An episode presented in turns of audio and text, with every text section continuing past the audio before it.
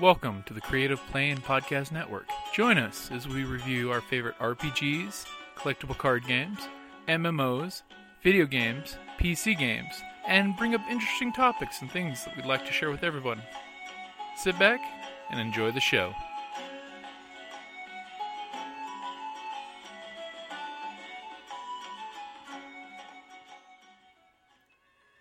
Hi, this is Kelly, aka Trixie from Ragnarok and Roll, a Scion to Ragnarok story, and Tilda Wimblewick from D&D Journey of the 5th Edition. First off, I would just like to say thank you to everyone for listening to our varied adventures, as well as for rating us on iTunes and RPGpodcast.com. If you haven't rated us yet, we would greatly appreciate it if you could. And if you're looking for more ways to support our efforts, we are now on Patreon, a great site where you can help us continue making more podcasts, as well as some special surprises for our patrons. If you can, please look us up at www.patreon.com slash cppn. Every little bit helps. And again, thank you for listening. Welcome back to the Creative Playing Podcast. This is Jim. So, RPG a Day 2015. The favorite house rule. Well, this is one of the oldest house rules, I think, and I'd still have to say it's the favoriteest house rule I have. Is the rule number one the GM is always right.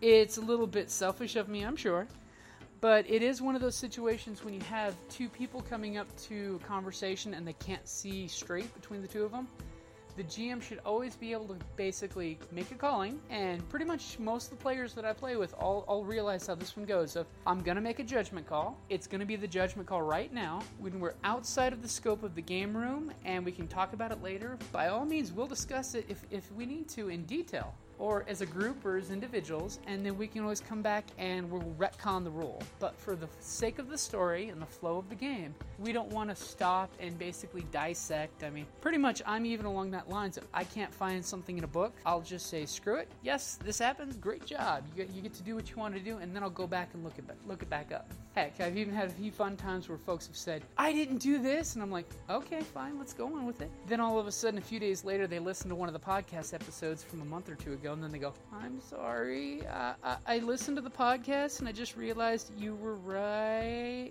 And usually it's like, okay, so here's the deal I will penalize you horribly later. But until then, you won't know it's coming. Which, which is kind of a joke. Basically, just means that some creature, whenever at a crossroad of, hmm, which one of you five will attack? This is my moment to say you will be getting attacked regardless. And of course, fun stuff happens when that happens. So just remember favorite house rule trust the GM. You're letting him run your game for you. Know the GM will not screw you over because, you know, for 99% of the time, GM is not trying to be a dick. He will not dick you over on, on a call. But if a call comes out that you feel that you're, hurt, you know, feel that it was against you, in private, because it's always praise in public, punish in private. In private, talk to your GM and basically let him know how you're feeling. If you know if, if feelings are hurt, that's a legitimate thing if it's an issue to you. But try not to do it in public or make a big scene. Talk to your GM in private and ba- basically get get to a safe place where you guys can hash out what's going on. Like always, guys, thank you for listening.